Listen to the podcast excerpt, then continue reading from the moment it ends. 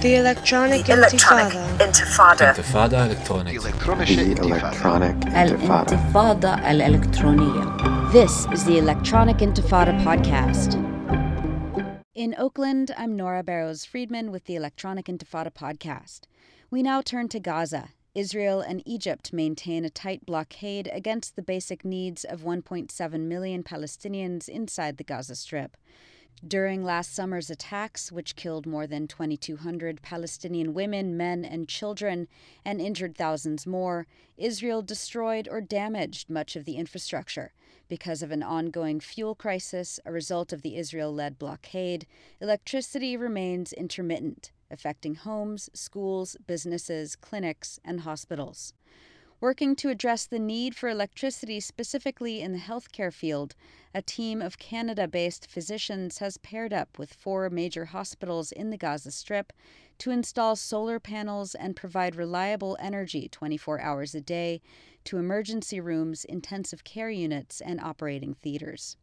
The physicians say that with a lack of reliable electricity, patients in need of medical care are made vulnerable and are put at risk. I recently spoke to Dr. Tarek Loubani about this project called Empower Gaza. The Electronic Intifada's audience may remember that in the summer of 2013, Loubani and filmmaker John Greyson were en route to Gaza when they were arrested and imprisoned in Cairo for 50 days.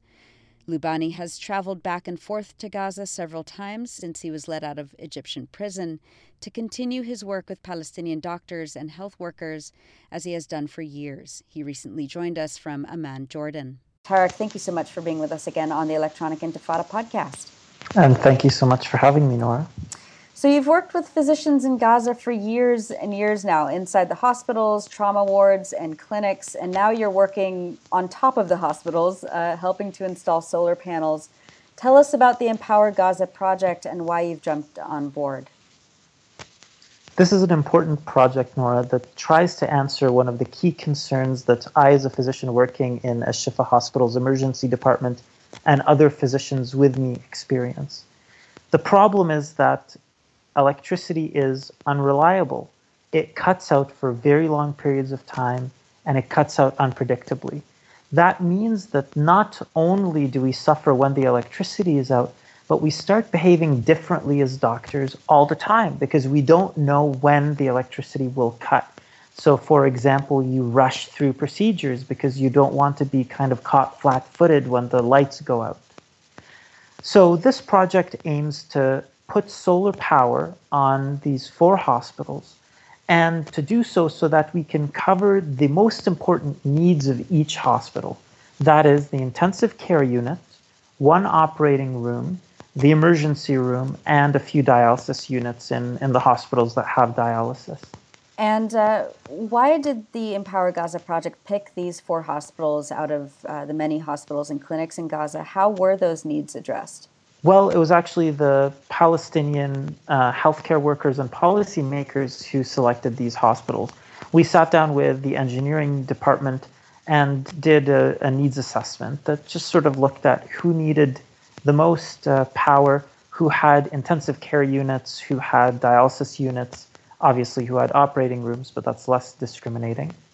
And then we made a list. For example, we, we wanted to do Rantisi. It's a children's hospital with a neonatal intensive care unit. But their construction situation didn't allow it until a little bit towards the end of the project. So we left it at the end of the rotation. Uh, ultimately, what we want to do is we want to cover all of the public hospitals, all of the hospitals where patients are free to come and receive care uh, as part of the, the healthcare system. And we hope that we will cover them. But we started with the ones with the highest needs spread out throughout the Gaza Strip. So we cover the north, the south, the middle. And uh, the, the idea is that at the end we'll get them covered and then go on to cover all other hospitals. Tell us about um, the installation process here. How much money do these solar panels cost to install and maintain? And since Israel blocks most construction and industrial materials from entering, what happens if the solar panels need repairs? These are all excellent questions and ones that we've been working really hard to figure out. We want this project to succeed. We're not interested in raising money so that we throw it away. And we're not interested also in installing a power system that's no good in a year or two. What we've done is we've worked with the UNDP, the United Nations Development Program, the Ministry of Health's Engineering Department, and the hospitals themselves. And we've picked not always the cheapest, as um, unfortunately the, these things can run expensive, but what we think is the, the most long lasting. So wherever we had the option between batteries that lasted three years and batteries that lasted five years, for example, we picked the five-year batteries.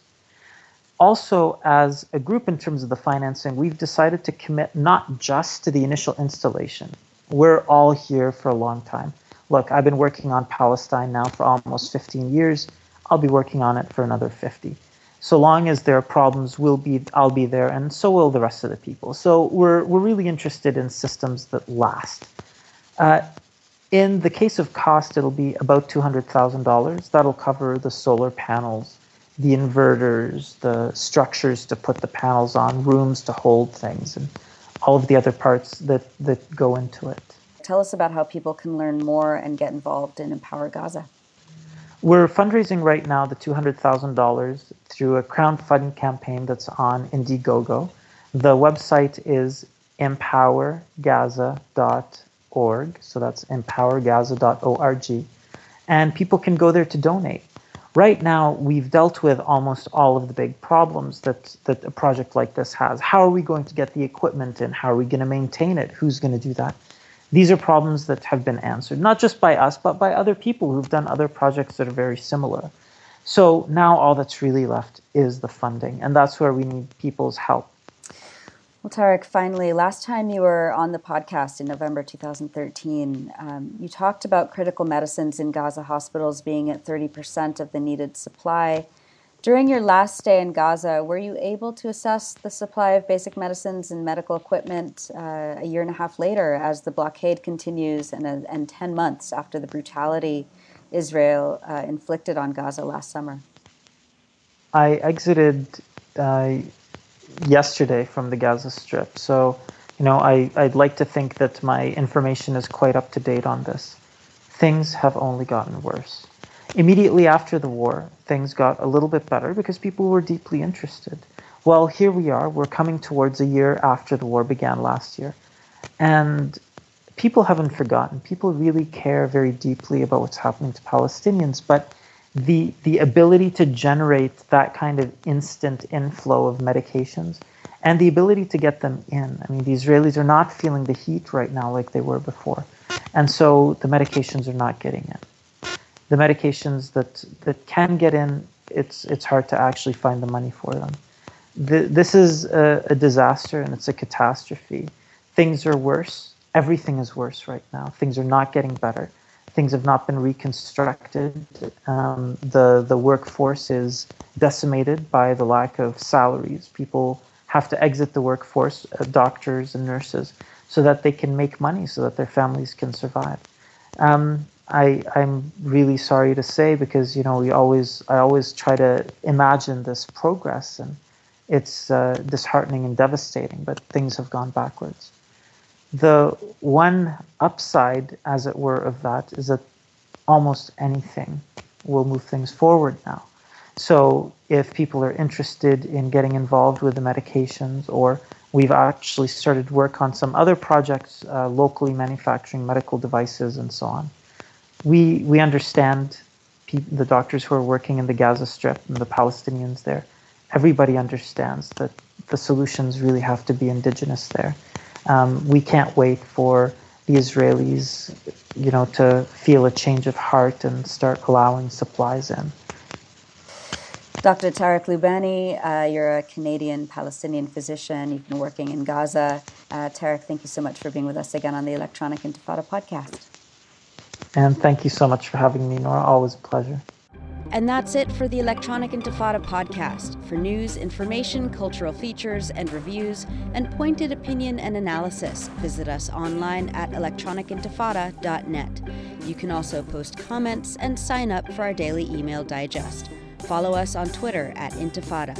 Radio stations are free to use this podcast, and on behalf of all of us at the Electronic Intifada, thank you for listening.